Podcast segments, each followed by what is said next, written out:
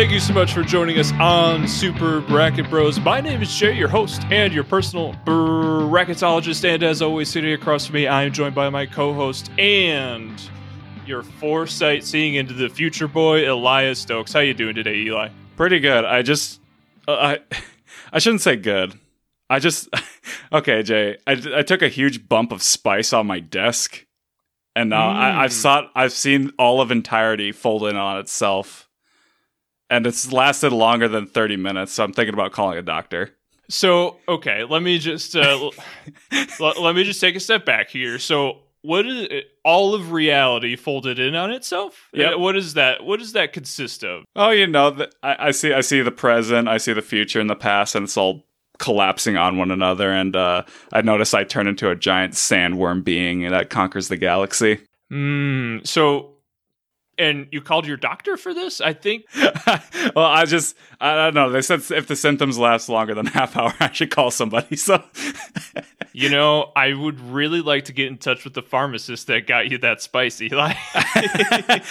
oh, thank you so much for joining us on the podcast today. This is Super Bracket Bros. This is the podcast where we take 32 fictional characters, put them in a tournament against each other to see just who is the best of the best. And today we are talking to future reading to very interesting characters. We are talking Paul Atreides as the five seed from Dune, going up against Sir Night Eye, our four seed from My Hero Academia. And we are not alone. We are joined by a guest today. Today's guest comes from the Anime Out of Context podcast. Now, what they do over there is honestly one of the best concepts for a podcast I've ever seen. Our our guest today is the anime expert, and his co-host is not the anime expert. yet every single time they come into an episode together, they pick out an anime, they watch it together and review it, and hilarity ensues. You know, from a, a weeb to a total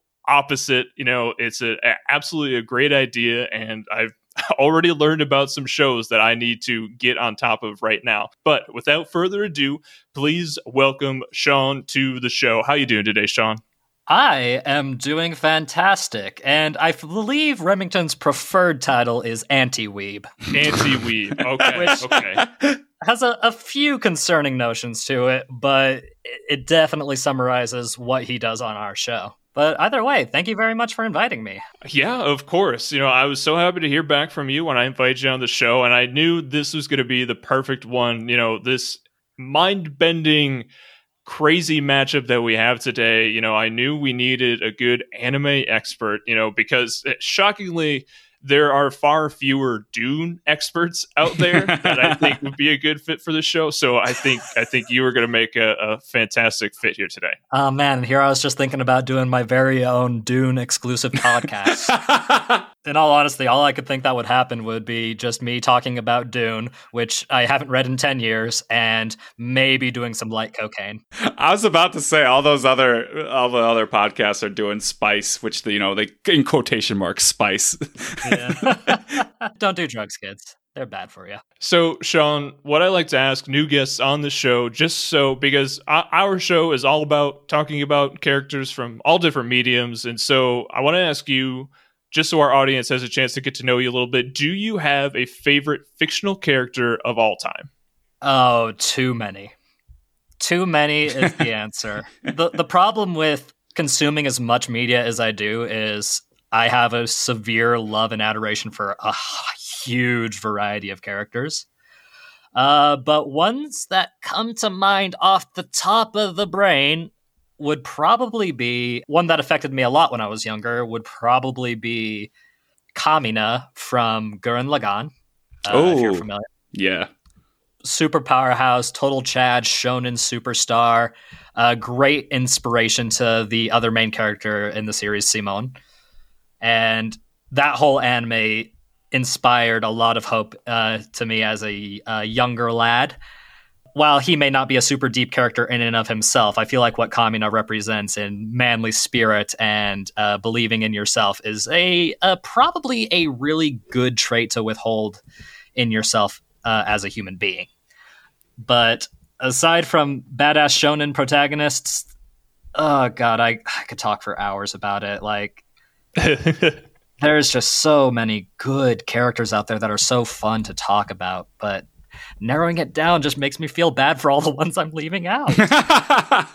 like, no, no, no, don't go. I still love you. You're still my friends. Hopefully, It- the- you know, when you go back and you watch your favorite movie again, they're not gonna like look at you and your soul from uh, through the screen and be like, "I know you didn't pick me, Sean."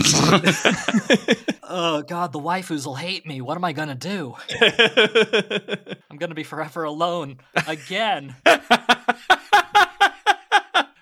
Honestly, I mean, me and Eli, we're on episode 70 something here, and I, I'm starting to get that a, a little bit. You know, like we, we talk about all these different characters and we get so involved in all of them, you know, not just talking about their powers and things like that, but who they are. And so I would imagine, I think you guys are at what, over 150 different animes that you've probably talked about at this point? Yeah, I believe we're dropping 153 at the time of this recording, if I'm not mistaken. Uh, I could be wrong, but we've we've done a lot, we've seen a lot, and man, spirits have been crushed on all sides multiple times. It's quite the it's quite fun. So, how today's episode is going to break down is we are going to be talking about who these characters are. That's going to take up the bulk of the first half of this episode, where they came from, who made them, things like that. And then the back half is going to be the fight, is going to be who would win. We're going to talk about who would win between Sir Night Eye and Paul Atreides. So, Sean, you are here as a guest as an expert on My Hero Academia. So let's start with Sir Night Eye. I'm curious. You have obviously an anime podcast. What is your connection to My Hero Academia? Are you a manga reader? You know, what, what is that relationship like? Am I a manga reader? well, Sorry, I should, that was probably a silly question. no, no, it's a completely valid question. There are a lot of content creators out there who are purely anime only, and more power to them. But I'm definitely the type of person. Uh, once I catch up on a series and there's not going to be a new episode for a while, the first thing I'm going to do uh, when it's an anime is immediately jump into the manga. And I've probably been reading week to week on My Hero Academia since 2018, I want to say. And it, it's been a long ride, and I'm enjoying it, and things are getting wild currently to keep things simple and straightforward. Uh, but no, I love Hero Academia. It is it is a good old fashioned shonen romp, but without any of the major issues of old school shonen. It's well paced. It's well uh, animated. It's well written. The characters are all fascinating and, and well designed. I ooh, as a bit of shonen trash as I like to call myself, it is it is just a treat every time I get to read a new chapter of it. Yeah, I know Eli here is a manga reader as well, and I haven't uh, I haven't dipped in there yet because like uh, My Hero Academia is pretty much one of two, three animes I've consumed so far, which admittedly for a podcast about fictional characters fighting each other is a very low amount. Eli might be able to speak to it more, but he has also referenced that uh, the manga is getting a little crazy right now. oh yeah. I'll, I'll, I'll leave it at that. See, that's what he does to me every time, which is fine. I don't want to know. But yet it still hurts every time he says it. And it's like, oh, I'm just going to leave it at that. And they're like, oh, you. S- what you don't see in this podcast format is me literally shaking from not telling Jay all the cool stuff that's happening that I You're need just to. holding you're holding in the spoilers because you understand the creed of Yeah. not not ruining things for others. It's it's a hard creed to uphold, but I cannot be the guy. You know that No. one guy. no, no, no. We are the paladins of weebdom and we shall maintain our position. that's, Yeah, that's my new moniker for this podcast, Jay. Not the assistant bracketologist. I'll keep that in mind. I, I, I'll, I'll make sure that that goes on your next name tag when we get new name tags this quarter. Okay. All right. Deus Vult, my brother. So, to take a step back, I just want to give our listeners a little bit of an idea about who Sir Night Eye is if they haven't seen My Hero Academia. Sir Night Eye, aka Mirai Sasaki, appears during the fourth season of My Hero Academia. He has his own hero agency, he's a pro hero, but he plays an integral role during that arc where Overhaul is the villain of the anime and the manga.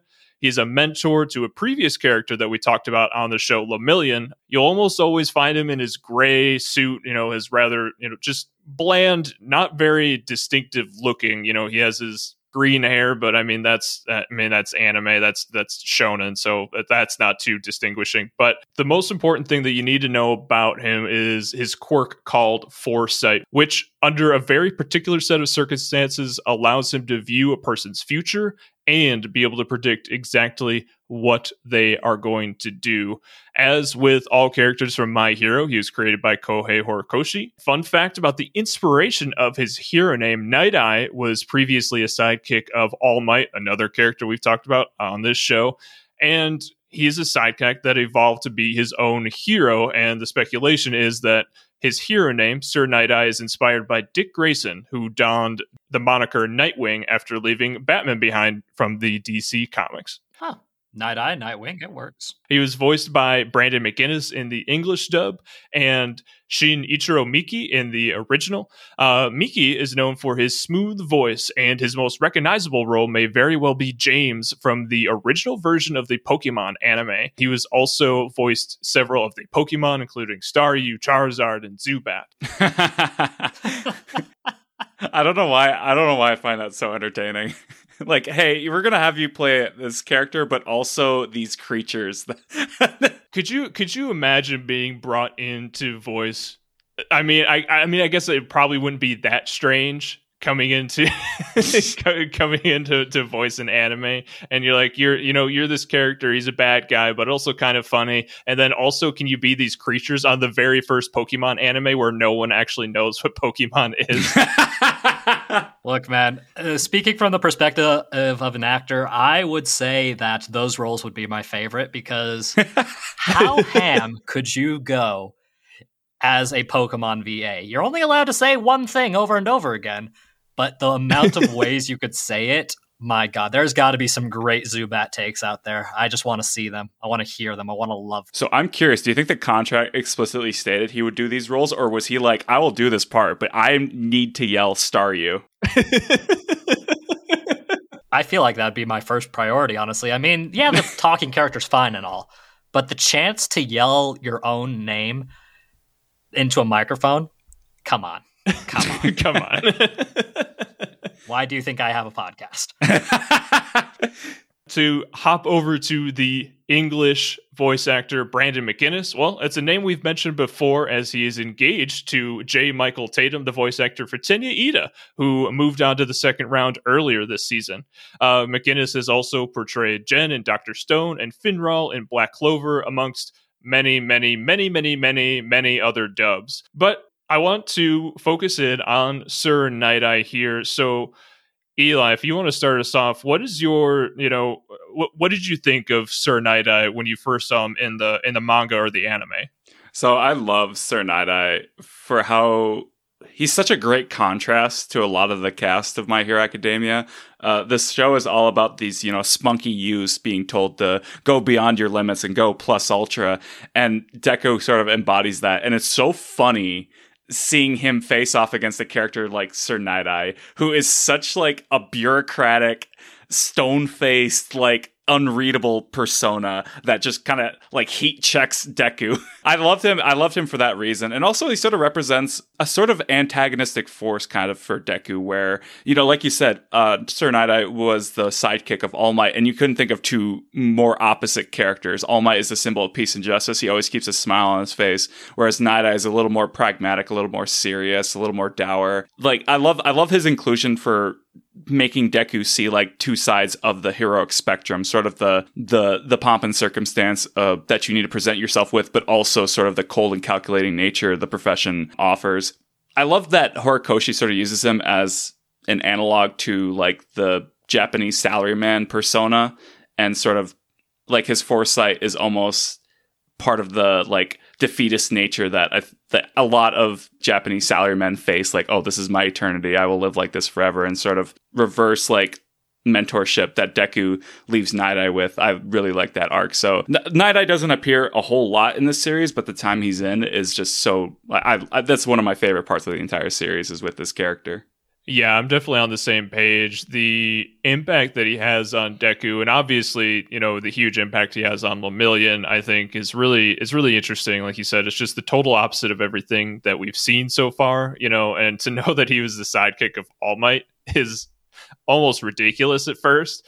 But then, you know, it makes sense. You know, he, he's the guy that, you know, was able to keep things in check. And the fact that like he loves humor like he loves laughing it, it, it, you know so yeah sir night eye like fit a very specific role and he and he filled it to the max you know uh, sir night eye is is fantastic. But sean i'm sort of wondering if you could tell us what was your reaction during overhaul and sir night eye's fight? Well let's see here. Night eye versus overhaul. Gonna unpack this. Yeah no like because as you guys were saying, Night Eye is very clearly uh, the antithesis of uh, All Might, who Deku idolizes, and the exact kind of mentor that Deku needed in that particular moment. Uh, so seeing him, uh, uh, a hero with essentially a very utility-based power, uh, fighting a villain with a power that is quite frankly broken beyond belief, is quite the ordeal in and of itself. And once you mix that with his future sight, which, as is typical with the future sight trope, that you know, oh my god, uh, I can see the future, and it never uh, has failed to come true. Witnessing this epic battle between a essentially just a really ripped salaryman and a eldritch horror is it, it, it is peak shonen entertainment and when it leads to uh, the ultimate conclusion and uh, the uh, end of Night Eye's interaction in the main story, I feel like it's a very good learning and growing experience for Deku because it'll be it's the first time he's ever directly had to deal with something as heavy as uh, he is actually what I would say the first major character death in the series because while he's only been in the series for a short period of time, uh, he is the only character death that poor Deku has had to deal with, which is a a monumental shift in what uh, it means as a uh, character for Deku. And not just Deku, but we're talking about Mirio, uh, Lemillion as well, because they were both mentees to Night Eye's mentorship. And, you know, like I said earlier, he, Night Eye was sort of the the introduction to the heroes to the real world almost like the the raid wasn't some practice that they got to go through it was like a no, this is like Yakuza. These are actual crime bosses. This is actual like death that we have to deal with. So I, I think, yeah, I think his death, you know, it hit me pretty hard. Just for like you said, Sean, he was in the he was in the um the show for such a little bit, but his impact was so profound. I think that just speaks to how well of a character he was written, and Horikoshi's you know how smart he was to include him in the story that way. Not to mention having an overpowered thing like seeing into the future had to be written out really quickly. Uh, okay, we're gonna talk about we're gonna talk about overpowered. Overpowered, like yeah, the the foresight's pretty dope, but like he's got those stamps. Like real, I think those are carrying him. If I'm being honest. Look, man, once he unbuttoned that shirt and you saw how ripped he was, I I had a little bit of a ooh, ooh Mr. Night Eye, sir. I, I will say that is the most convenient rip I've ever seen in a suit and jacket ever. It's absolutely unfathomable. I was like, I, I, remember reading that page and my jaw dropped. I was like, oh, wait, what? He can see the future. That's cool, but he's just a, like an accountant. What can he do? And then he, he throws, he just bullet like snipes twice with a stamp and gets shredded. I was like, oh. All right, I see you. this this is the side I this is the sidekick of All Might. I see. ah, you could grind cheese on those abs. I can't wait. yeah, but for nothing else other than making Mirio cry is the worst thing that might have ever happened to me. Period. is seeing seeing my sweet boy, my precious precious boy, just be so sad, and I was like, I felt it. I felt it. Yeah, him losing his powers was nothing in comparison to Night Eye uh, getting the big stab. the big stab. the, the, the, the, big stab led to the big sad Eli. Oh man, poor Night Eye. We're just laughing at his expense. I'm sorry. We're laughing to mask the pain, Jay. This is how we deal with it. it's okay. He's dead. He doesn't care. He's pretty. He loved humor after all. I, I think he would want us to have some humor in relation to him. Interesting. You want to do a work study here because you think that doing so will make you stronger. Once I stamp this document, you'll officially be contracted with my agency for a work study. If you want to work as a hero under my guidance, then stamp that contract yourself. Three minutes. You have three minutes to try and take this seal from me. I'll take no offensive measures during this time, and you're welcome to attack me in any manner you desire. An approach from the front, but it's merely a feint and a failed grab. And then another jump attack to no avail. I can see everything. One minute passes. He backs up briefly and appears nervous finally understanding that he can't overcome my foresight. Sir Knight, hopefully that gives you a good idea of who Sir Night Eye is, but we will get more into that foresight in just a little bit. So let's talk about Paul Atreides. So Eli, we'll start with you. Tell tell me what was your experience reading Dune like as you I've just finished the book. Yeah, I I literally finished it like today before recording. So oh, dang. yeah, it's all fresh in my mind. I I kept I kept putting it off because I was like, oh, I have plenty of time to read it, and then it was like, oh shit, it's this week. It's a big book, mate. A big book in a series of books. It is a chunky, like chunky beat of science fiction. But uh, so I, I, picked up Dune because the movie was coming out, and I was like, I really want to read Dune because I know it's one of the pillars of the science fiction genre, and you know, I've seen like a, lot of my f- other favorite like science fiction media. Like I, I, I, think of the Thresher Maws from Mass Effect. It's like, oh, those are sandworms from Dune. So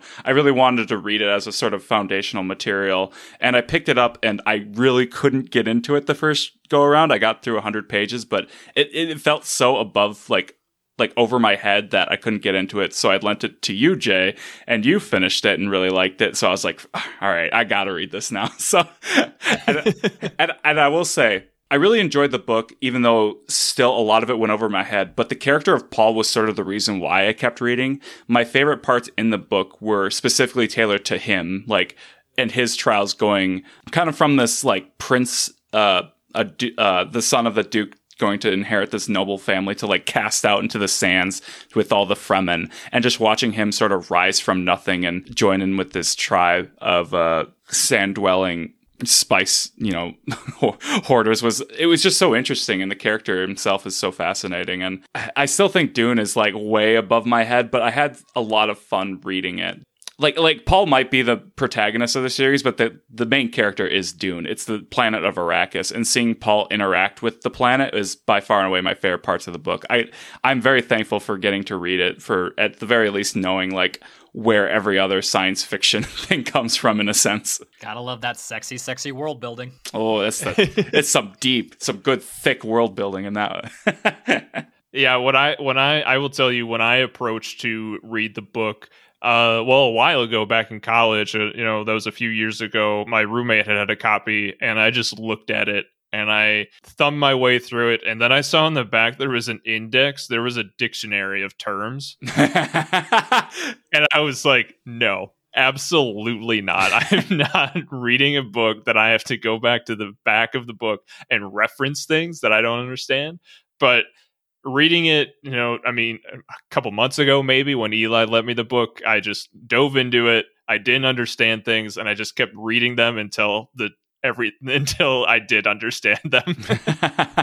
I really enjoyed reading the book, and I'm glad that I have it. I'm really glad that I read it before, you know, the upcoming movie, which I'm really looking forward to. But Sean, you said you read the book quite a while ago, but do you remember your impressions of the book?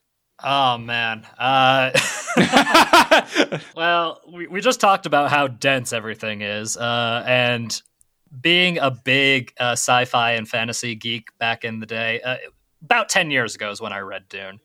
Uh, should I have read it again for this show? Probably. But yeah, you know, I, I figured if I leaned heavy on the anime side of things, maybe people wouldn't notice how little I remember. but what I do remember is that Arrakis is such a fascinating world and planet. And I think you hit the nail on the head when it said that, yes, we follow Paul throughout the whole thing, but really we just kind of want to hear more about this world and the politics and the nature of spice itself and, oh, the deep, deep lore that you have to kind of power through. I'm the type of person who would read the Silmarillion if that uh, puts any context into yeah, it. Yeah, I get it. I get it. so yeah, so a little a little uh, glossary at the back of the book actually excites me a little bit. I'm just like, ooh, maps. I'm, I'm getting some fancy words. No, but that I always like to, you know, we usually bring guests on as an expert on one character, but I like to get a frame of reference of where we are all at as far as both characters go. But you know, you know, and I mean, I did email you a week ago to be on this show, so I had no expectations. just so you know that you were going to read Dune in a week. I could do it. Give me 24 hours. I'll power through that sucker. It's only like what 500, 600 pages or something like that. That's fine. I can handle it. All right, so we're gonna call wrap on the show right now. Come back tomorrow, same time. I might be a- attached to a life support machine, but I feel like in the end it will have been worth it. It will have been. Uh... who needs who needs life when you can have good solid sci-fi? That's what I like to say. Life may need things to live, but I just need sci-fi. Getting a lot of great nicknames and mottos on this episode. I'm liking it. You know, uh, we're gonna have to we're gonna have to pay Sean so many royalties. yeah, yeah. No, that that that's a Sean original. You can have you can have that one. okay, so for those who haven't read Dude, which I don't blame you, it's it's an intense book. So I just want to talk about who Paul is, Paul is, as we've mentioned, the main protagonist of Dune, a novel by Frank Herbert, and the novel came out in 1965. It is really one of the perennial science fiction books, some claiming it to be the greatest of all time. The book surrounds Paul as he, to put it in really narrow terms, this is like just scraping the surface. He navigates a war on his family. He turns into a messiah he is the chosen one, and those are two separate things. he survives multiple assassination attempts, several duels to the death, all on the planet of Arrakis, the planet of Dune, which is the most valuable planet in the known universe and the most inhospitable planet in the entire universe. So, all of those things combined for such an interesting journey that Paul goes on. Eat your heart out, Tatooine. Tatooine is this like level like one area, and then Arrakis yeah. is a level ninety nine. Dune is a series of books actually, which I didn't know until you know I had the book in my hand, and you know on the back of the on the back of the book it was like here read the rest of the series, and I was like oh hey, but there are several other books, including Dune Messiah in 1969, Children of Dune in 1976, God Emperor of Dune in 1981, Heretics of Dune in 1984, and Chapter House colon Dune in 1985. Herbert has published dozens of other works, including short fiction collections, standalone novels, and other series, including the ConSentiency series and the Pandora sequence. Nearly all of his work surrounds ideas of ecological preservation, questioning government and leaders, and the relationship between religion, politics, and power. So the small stuff, the the you know the the easy stuff. Herbert, when discussing Paul directly, has said the character was not necessarily a hero nor a villain in the traditional sense. In the time of comic book superheroes in the '60s, Herbert wanted a protagonist that wasn't simply gifted with his power one day, but rather he earned it. When I mentioned earlier that Herbert wrote about questioning leadership, Paul becomes a leader in the book, and he's not exempt from that theme. It's definitely, you know, hearing Herbert talk about that aspect of it definitely put a new light on the book that I hadn't thought about before. So, you know, Herbert's really a an interesting guy to look into. But the book has been adapted to the silver screen uh, once before in 1984, movie that was directed by David Lynch. In that movie, Paul was portrayed by Kyle MacLachlan. MacLachlan can also be recognized from Twin Peaks, where he won the Golden Globe Award for Best Actor in a Television Series Drama. Of course, as we've mentioned, the movie is being recreated for silver screens once again this year in 2021. Uh, it'll be featuring Timothée Chalamet as Paul. Chalamet is obviously a huge name in Hollywood that you almost certainly recognize, but you will also see him in Call Me by Your Name, Lady Bird, Beautiful Boy, The King, and Little Women, and he's fantastic in all of them. So I I cannot wait to see him in 2021 Dune. See, my question is, is how did he get in those Little Women? They're so small. Boo! Boo! High quality comedy podcast. Hey, how's it going? this is why this is why he makes the big bucks. You know, he's, he's a comedy guy. Hey, professional funny man here. I'm so sad. I feel like it's a prerequisite to being funny. So yeah, I get it. So I'm curious: Have either of you seen that David Lynch 1984 movie? Yes. I have not, so I'm very interested in hearing Sean's take on it. It is an experience. a lot of good, a lot of bad. Th- that's the gist of what I've heard. I started to watch it, and almost immediately it went off the rails for me. Yup. A diet dune, if you will. yes, that, that is that is a great way of putting it.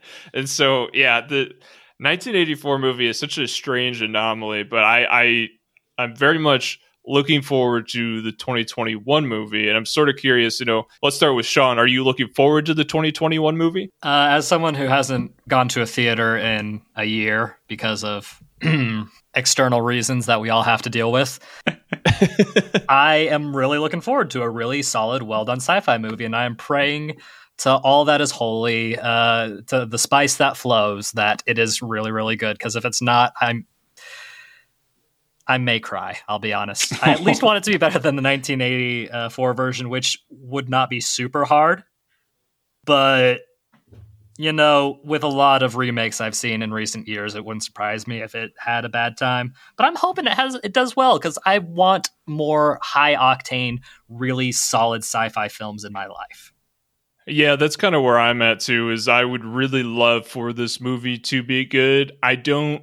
I'm not a huge fan of Denis Villeneuve because I think the only thing I've ever actually watched is Blade Runner 2049, and I kind of couldn't stand that movie. But Ooh. I really like the trailer for Dune, and so I have some hope. But um, yeah, I I'm hoping. I'm. I just want the movie to make sense. Unlike Blade Runner. or unlike the 1984 version. I guess I guess that's that probably doesn't bode super well for me then. you guys are setting the lowest bar for. It's not all about leaping the tallest skyscraper. It's about not tripping on a bar and falling on your face. That's what we're trying to go for here. Eli, is that too much to ask? Is is that is that really too much to ask in 2021? Look, Jay. Let's be honest. The main thing you're looking forward to in the in the new Dune movie is Jason Momoa as the Duncan Idaho.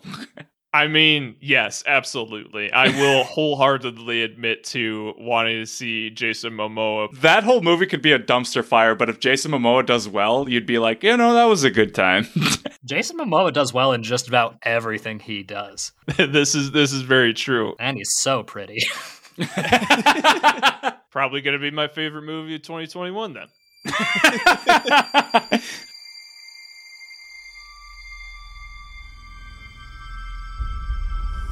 There's something happening to me. There's something awakening in my mind. I can't control it. What did you see? There's a crusade coming.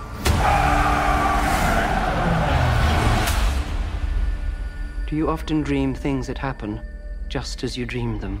Yes.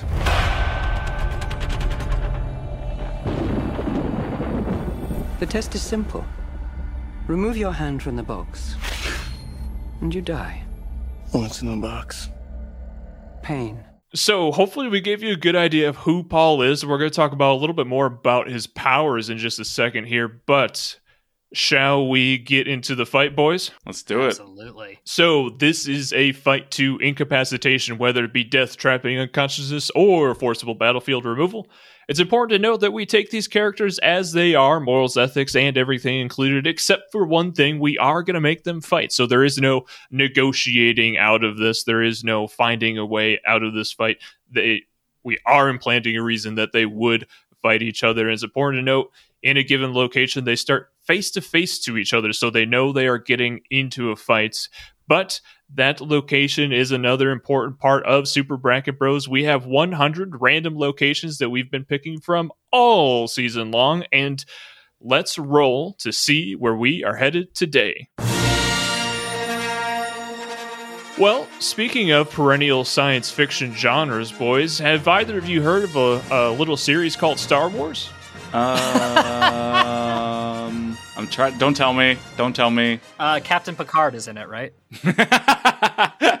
Great job, Sean. I, I knew I brought you on here for a reason. We are headed to the Jedi Temple on Coruscant from the Star Wars universe for today's fight. Oh god, and I made that joke about Tatooine earlier.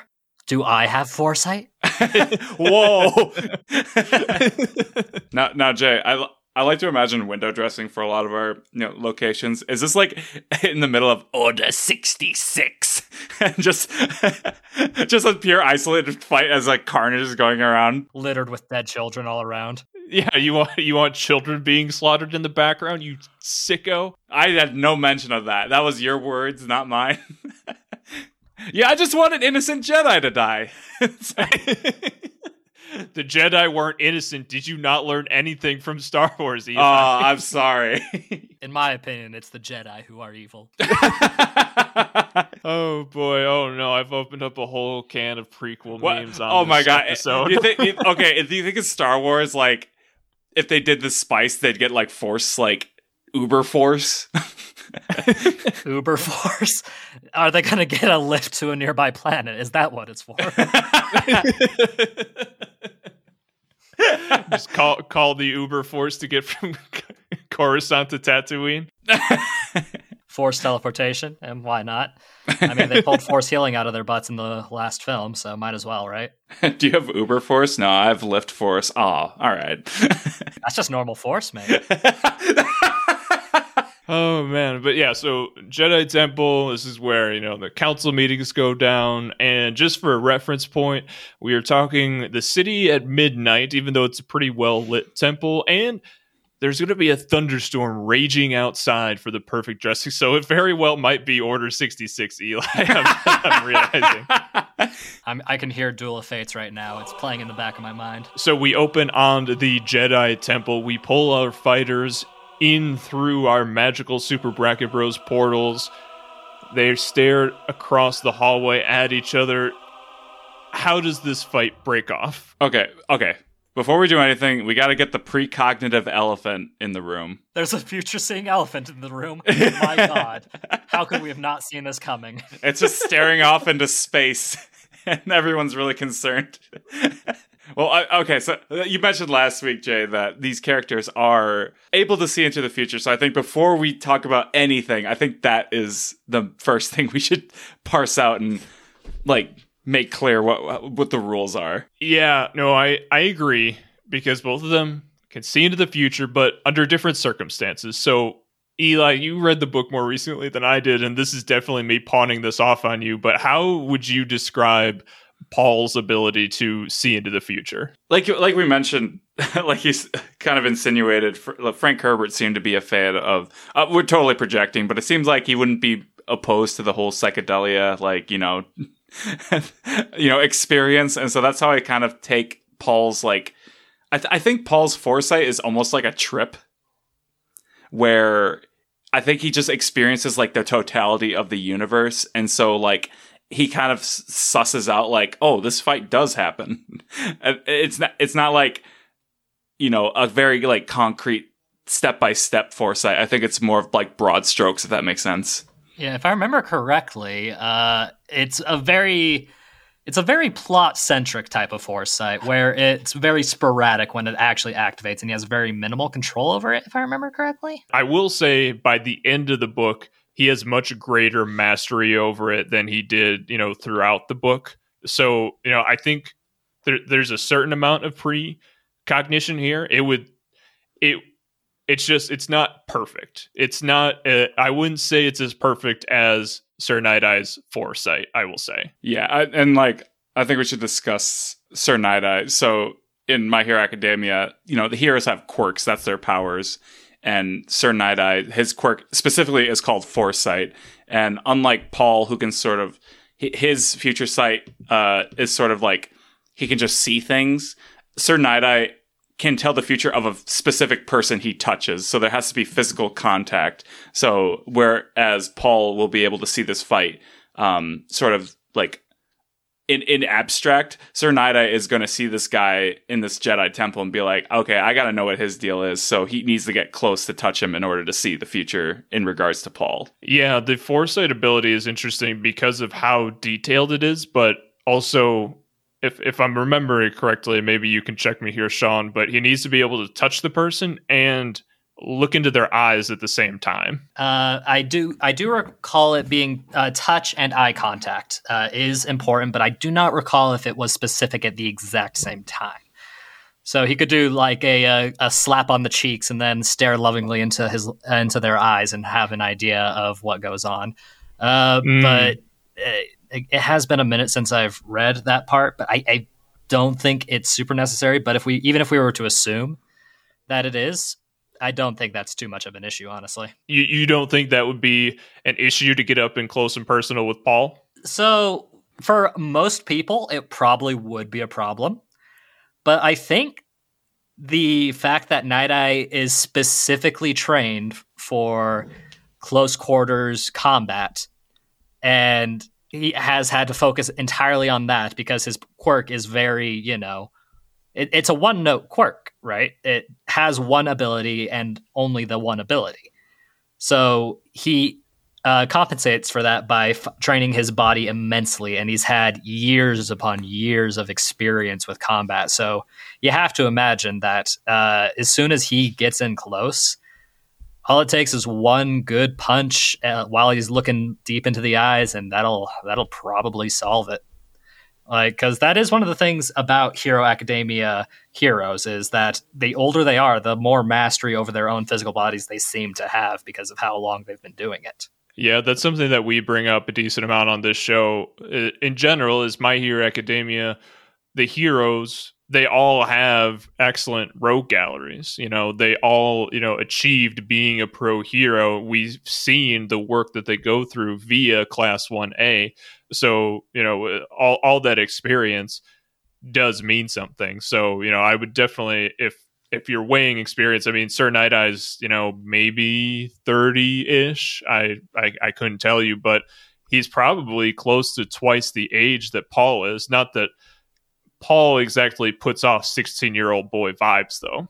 yeah, uh, he is 38, actually. 38, there you go. The ripe, the ripe age of 38. Okay, so if we're talking about experience, like, it's not just like a general experience we're talking about. Sir Night Eye was the sidekick to All Might, who is the greatest hero within the universe of My Hero Academia. So I think we can specifically, like, count not just like general experience, but like, like he's seen like the worst. He, he's probably seen like fight uh, villains like uh, All for One. You know, so I think seeing this this 16 year old boy uh, dressed in like are, are, we giving paul like the the suit the still suit that's what he's in most of the time, you know, for for a majority of the book, and certainly during the fight sequences that we see him in. So I I, I would think so. I mean, so, they make him look good in the trailer. So okay, so so Sir Night Eye sees a guy cloaked in a still suit, holding a holding a blade made of worm tooth, and is like, okay, I've seen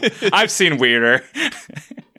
but I mean, you you bring up, I mean, you bring up the the crysknife, the the blade made of worm tooth, but I mean, he does actually have a blade as opposed to Sir Night Eye.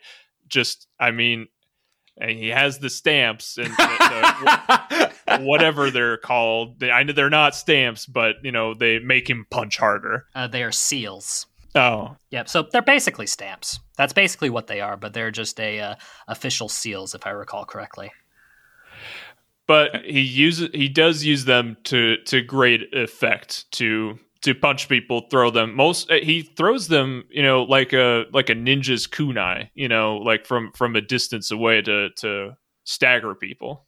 So do we do we see Paul's precognition being able to like one up Sir Night Eye in, in any way, you know, to be able to like keep him off of him before he's able to get in close? The way I see it, if you don't mind me uh, jumping in first, is that I feel like if he has the foresight to see it ahead of the battle, that would be quite the advantage.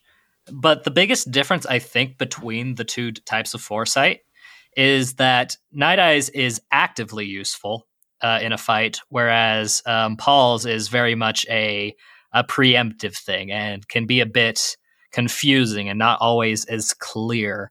So I feel like in terms of future sight being useful in combat, I, I think Night Eye has the edge personally. And piggybacking off that, Sean, there are several instances I remember in the book where Paul thinks like, "Oh, this isn't like how I viewed it in the um in my vision. So like you said, it's it's more preemptive vision. So there's nothing to say that Paul would anticipate the first stamp or the first seal. However, everything after that could be different because maybe in the future he saw he got hit by a seal and then that ruins the whole timeline. Whereas Sir Night Eye, his he specifically states his foresight like it happens no matter what he does. So Paul's equipped with this knife here, and I'm thinking about the main examples of when when we actually see Paul in a fight. And there's two main examples. There's the end of the novel where he, you know, uh, fights the the opposing family, you know, sort of their representative, and there, there's a lot that goes into that fight where it talks about he's able to it's feint on feint on feint. You know, he's very adept at dodging and pretending to attack this way and that way and the other way. And they they go into great detail about you know that he he's an extremely skilled fighter. You know he's trained all his life to be able to do it he's trained all his life to be a Mentat, which is a human computer you know on top of his precognition abilities so you know he he's very proficient in a fight and so personally i would say you know if you're taking away any powers based on what I've read from Dune, I would say Paul's probably a better fighter. See, I kind of want to rebuff. I think I think Paul is an ex- excellent fighter, but I still like Sir Eye has such experience uh, as a you know 38 year old hero who's been around the block, and we see him fight Deku. Like he's not even fighting Deku; he's just toying with him against Deku, who's in his like 10% cowl. Which I don't know, like how you want to like law of like transference of power or whatever. But I think a ten percent cowl Deku power wise is probably greater than than Paul is, right? I mean, I wouldn't want to get hit by any level of um, uh, one for all. Personally, that's my preference. but then again, I am very fragile.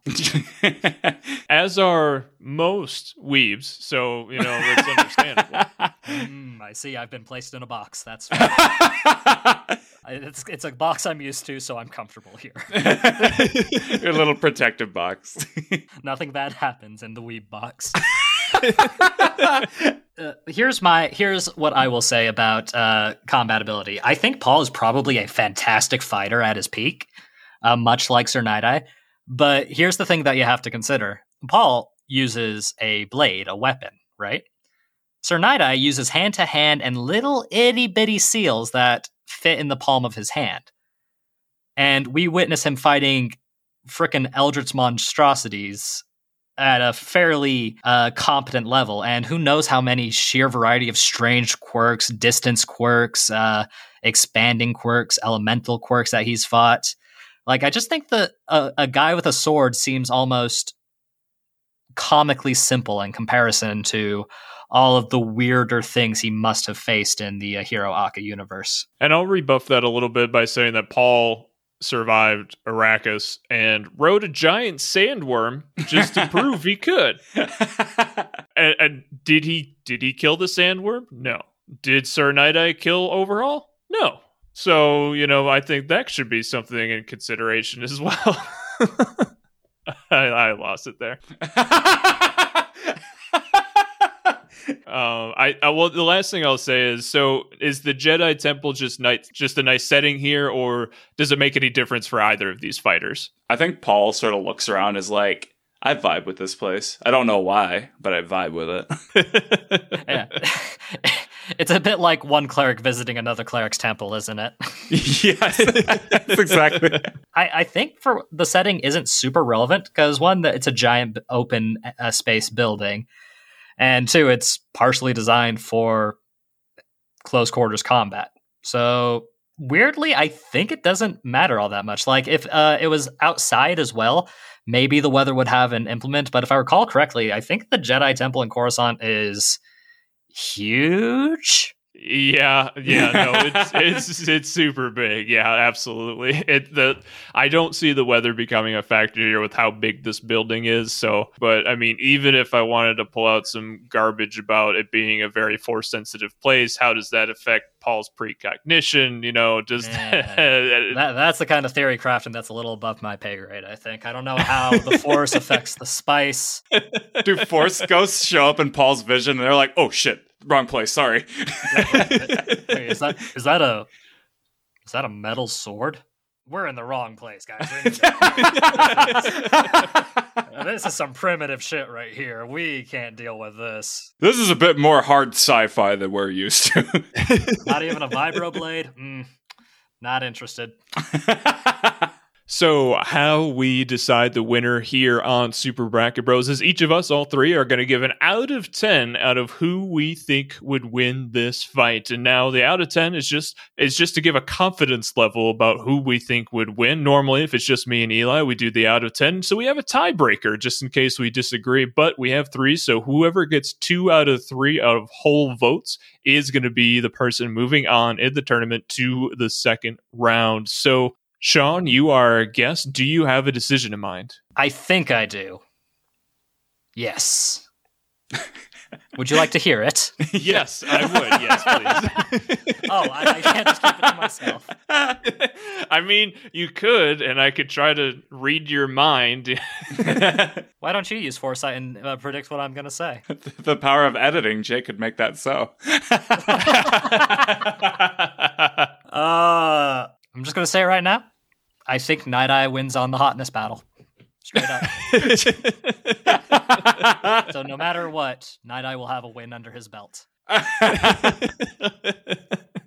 so honestly, if I had to if I had to make a hard decision, I think I'm probably going to give it a seven out of ten to Night Eye, just because I think experience makes all the difference, and the sheer amount of experience he has on top of the sh- pure usefulness of his uh, foresight uh, as an active part of the fight in comparison to Paul's inactive foresight makes me think that Night Eye just has the edge in the moment.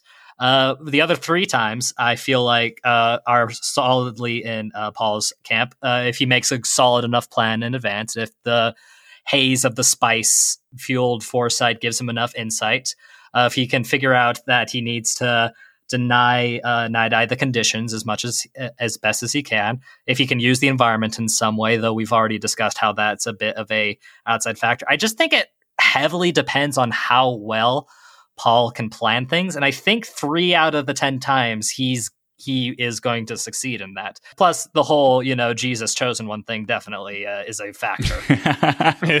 but I just I just think I just think in a one on one fight, Night Eye has the edge personally, and that's not just my weeb brain talking. I promise. no, I, I appreciate the impartiality during the decision making time. So Eli, I will toss it over to you do you have a decision in mind? Yeah, I'll admit I kind of slept on uh, Paul going into this fight. I think reading Dune, Dune isn't necessarily a combat focused series. Uh, as opposed to My Hero Academia. So I think that's why I was leaning more towards like the hits from Night Eye, like doing more hits against Paul. But yeah, I think you brought up a good point, Jay, about the final fight. You know, I think Paul is such a master with the crysknife and the feints within feints within feints. Like it's such an effective fighting style, and Paul is such an accomplished fighter. And you know, all of his foresight would help him. But I still have to go with Sir Night Eye. I think I'm going to go with what Sean said. I'm going to go seven out of ten. And I think there's a couple reasons. I think uh, Night Eye's foresight is going to be more practical. I think beat for beat, it'll uh, help him out detect all the feints. I think his range, he has range, whereas Paul doesn't. I think the the stamps or the seals, like we've seen characters get hit by those and go through like make an impact crater in a wall. I I don't think Paul is going to tank many of those, and I don't think he's has like we've seen the accuracy Night Eye throws those with, and I I just think that'll do uh, Paul in. I keep going back to Eye training with Deku and him just toying around with, you know, a similarly aged character. Obviously, Deku and Paul have gone through different things, but I just think Sir Eye's been around the block. I think he'll see what's coming and plan ahead for that. I mean, even without the foresight, it's pretty stated that Night is a certified genius. And so I think he'll come up with a strategy he'll adapt to a strategy, whereas Paul, I think, will depend on a strategy going in, and I don't think he'll adapt as well as Night Eye. So I'll, I'll I'm going with uh, Night Eye seven out of ten. Yeah, I hear you there. I and I don't think this is too surprising. I've I, have i have been trying to find a way for Paul. I really have. I just because like the the the precognition of the Dune universe just seems so so intangible. I, I think it's just hard to it's hard to put a value on it, but I do think it's extremely valuable. But it, you're right; it's hard to go against the experience of Sir Night Eye, and I mean, in the end, I am going to go with Sir Night Eye because I do think it's the right decision. I'm a little less confident than either of you. I would go six out of ten times, just because I think Paul has the ability to, if he sees into the future and you know can predict the conditions, or you know he sees the impact coming from across the room as he starts flinging the stamps and he's able to dodge them. You know, like we we've seen him do similar things, you know, within the fights that do happen in Dune. But you're right; they are far less plentiful. They're less obvious. They're less concrete. I feel bad because I feel like it's just going to kind of come down to a universe versus a universe, you know, one that's designed for fighting, one that's not. It's a conversation that we have a lot on this show, but yeah, I do think that Sir Night Eye is the is the correct decision with 6 out of 10 and that does mean Sir Night Eye is going to be moving on in the tournament to the second round. He's going to be facing the winner of last week's matchup where we talked about Batman versus Tarzan. So if you haven't yeah. what? what? It's it's okay to laugh, Sean. It's okay. Uh, if you uh, haven't caught that episode, make sure you go back and listen. I I gotta now. I feel like I have a. I might have a sneaking hunch who won. Hmm. hmm. I don't know what you're talking about, Sean. We're purely impartial here on Super Bracket Bros. We will not indicate one way or the other. Yep, yep, yep. Before we wrap things up today, Sean, I want to give you the floor a little bit. Tell us more about Anime Out of Context and where people can find out more. Well, you can head on over to whatever podcasting platform you prefer on. We're on just about every single one Spotify, Apple Podcasts, Podbean, Stitcher, oh, wherever really. Uh, like you said at the beginning, we talk about anime. My co host uh, is a bit of a cynical prick, so he makes a lot of us very upset about our favorite shows. Uh, he does have some very good points uh, most of the time, and sometimes he has points that just make me sad. Don't w- listen to the Gurren Lagann episode if you love that show near and dear to your heart because it'll, like me, make you cry. but if you enjoy uh, banter between two friends who have known each other for a long time, uh, Broken Hearts, talking about anime, as well as trying to figure out if you want to watch a show or not, uh, then you can come and check us out. We are Anime Out of Context, and we would love to have you. You know, if they're listening to Super Bracket Bros, which is between two guys that have been friends for a really long time and they want show recommendations about things they've never seen before, then I think you're going to like anime out of context. So I could not recommend it more. And Sean, thank you so much for taking the time to come on today's show. I really appreciate it. Oh, it was a blast, man. I love talking nerd shit like this. It's so good. Well, just in case you want to catch up with Super Bracket Bros, you can find us on Facebook where you can see all the brackets, where you can see where all your favorite characters or where all the characters you've heard so far and how they're doing in the tournament. If you want to vote on all of these matchups, make sure you follow us on Instagram where we post polls every single week. And we're going to be going over the results of those polls once we get into the second round of the tournament. So you're not going to want to miss out on that. But without further further ado, Eli, do you have anything else for the people? I must not fear stamps. Stamps is the mind killer. stamps is the little death that brings total obliteration. I will face the stamps. Thank you so much for having joined us on Super Bracket Bros. On behalf of myself, Jay, my co host Eli, and our fantastic guest today, Sean, remember no true hero is a one trick pony.